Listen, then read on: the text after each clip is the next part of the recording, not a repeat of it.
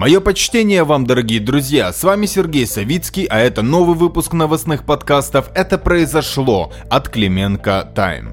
А перед тем, как приступить к основным новостям, хочу рассказать вам в паре словах об организаторе митингов предпринимателей. У нас в телеграм-канале вышла первая часть нашего расследования по Доротичу, советую почитать. Как минимум для понимания того, что этот митинг все-таки политический, а не спонтанный.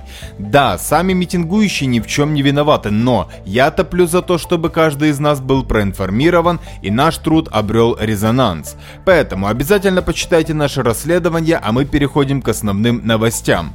В общем, как всегда, располагайтесь поудобнее, потому что мы начинаем.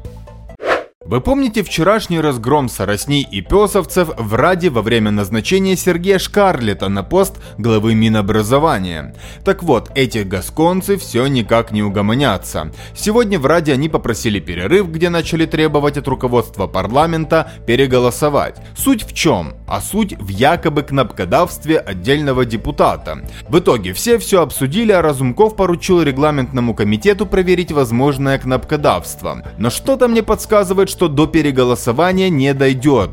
Хотя Шкарлету нельзя расслаблять булки, надо биться за Министерство образования до последнего. Чтобы западные агенты немного попустились, а детские умы остались целы, без дебилизации и пропаганды. Так, а кто же якобы кнопкодавил, спросите вы? Вся эта история выглядит абсурдно, потому что базируется на том, что никто, мол, не видел нардепа Суркиса от ОПЗЖ в Раде, и потому он не мог голосовать за себя. А его карточка проголосовала голосовала. Вот такое вот колдовство и доказательства базируются именно на тезисе, что мы ничего не видели, а голосование произошло. Давайте пруфы, господа голосята-поросята. В итоге, вся канитель закончилась тем, что до 15 января Рада должна разработать документ, который будет ужесточать ответственность за неперсональное голосование. Хотят организовать больше камер и отключить систему Рада от резервных мест. Но что я вам скажу? Дорогие вы нашему карману депутаты, вы разве не понимаете, что это кнопкодавство, ну, это жлобство, вот прям жлобярство. Я могу все понять, но вы хотя бы начните нормально голосовать. Прям позорище какое-то. Внимание, вопрос. Вы еще не забыли такого видеоблогера, как Давид Жвания? Я к тому, что на этой неделе как-то без особого шума появилось новое видео экс-соратника Петра Шоколадного. Его новый ролик подхватили разве что СМИ и ломы аффилированы с ОПЗЖ и больше никто. Итак, Давид Важаевич планирует ни много ни мало отправиться в Гагу на судебное заседание по Донбассу и по сбитому малазийскому Boeing MH17. Там он хочет рассказать все то, что по его словам игнорировали наши правоохранители. Также традиционно жвание считает Порошенко, Турчинова и Яценюка последним последними негодяями, то есть ответственными за геноцид. Дескать, постмайданная власть хотела порвать донецких, забрать их бизнес и максимально унизить. Важаевич говорит, что он встречался с правоохранителями. Он утверждает, что ему там ответили в духе «Мы не будем преследовать Поро, это политически невыгодно». И да, это его мотивация по Гааге. Закончил жвание фразой «Пусть он, то есть Порошенко, теперь попробует купить судьи в Гааге», крикнул «Раунд» и бросил микрофон. Шутка. А вообще такое впечатление, что жвание пересмотрел видео любителя пирамидок Юшенце Гордона и решил поиграть в Гаагу. Дмитрий Ильич, возьмите у него интервью, человеку скучно и одиноко. А если серьезно, не будет, конечно, никакой Гааги. Хотя жаль.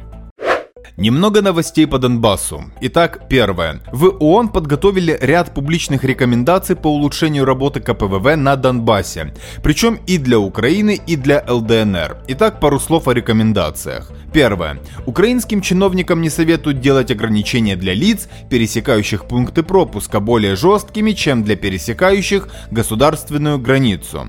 Второе. Для ДНР рекомендуют открыть все КПВВ в Донецкой области. Пока что работает только Новотроицкая. Также от ДНР хотят видеть прозрачную и эффективную систему рассмотрения запросов на пересечение КПВВ. Третье. Также ДНР советуют не применять практику принуждения людей к подписанию заявлений о не возвращении при выезде на территорию, подконтрольную Украине.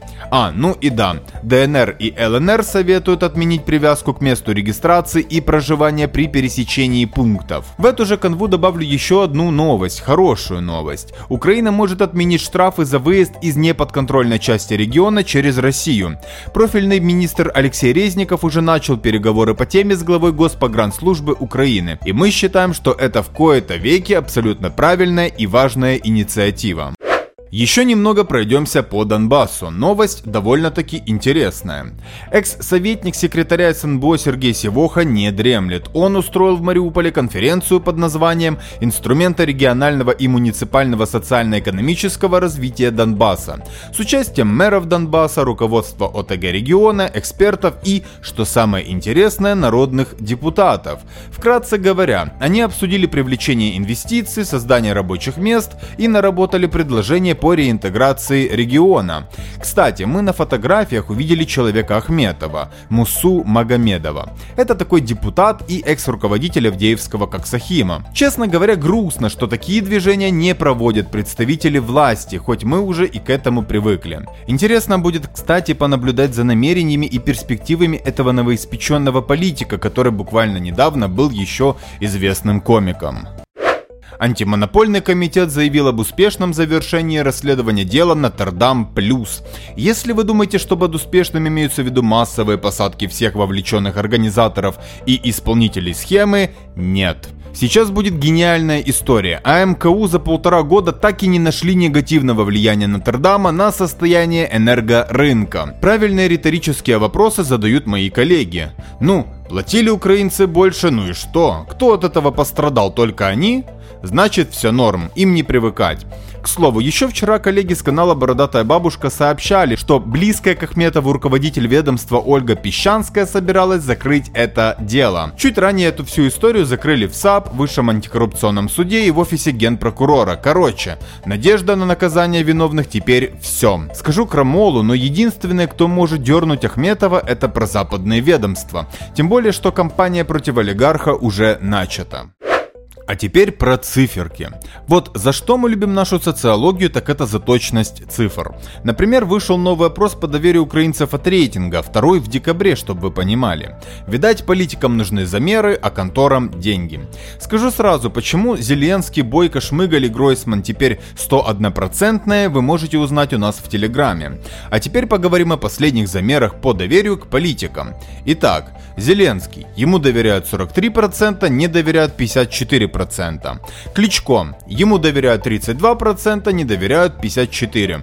Гройсман. Доверяют 29%, не доверяют 60%. Разумков. Ему доверяют 26%, не доверяют 34%. Тимошенко. Ей доверяют 25%, не доверяют 71%. Бойко. Доверяют 24%, не доверяют 55%. Порошенко доверяют 22%, не доверяют 75%. Шмыгаль доверяют 15%, не доверяют 46%. Вам тоже забавно наблюдать, как Кличко и Гройсману по результатам доверяют якобы больше, чем тому же Разумкову? Мне да, потому что этих недополитиков уже на свалку истории надо, а не рейтинги покупать пачками. Еще смешнее то, как мэр-неудачник Кличко показывает себя пока вторым за Зеленским.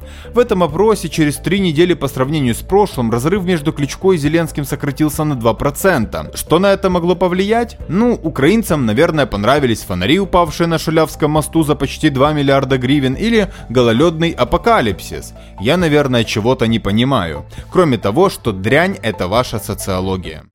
А теперь немного с вами поговорим о вакцинации украинцев от ковида. Итак, новость первая из рубрики «Нежданно-негаданно». Сегодня в Минздраве отчитались о процессе разработки отечественной вакцины. Степанов говорит, что первые результаты исследований вакцины от COVID-19 украинского производства появились в стране еще в октябре. И что сейчас одно из фармпредприятий Украины начало изготовление не менее 100 тысяч доз вакцины для начала клинических испытаний. Но там дело не на один один месяц. Но вряд ли от этого будет какой-то толк, все равно наши власти имущие надеются на заморские препараты. Тем более, что Шмыгаль сам подтвердил, первые дозы Украина получит по программе COVAX где-то в феврале. И теперь странность. Шмыгаль говорит, что на это деньги в бюджет заложили, а немногим ранее главсанврач Лешко говорил, что чудо-препарат будет бесплатным. Но корона короной, а бюджетные деньги нужно же куда-то тратить, правильно?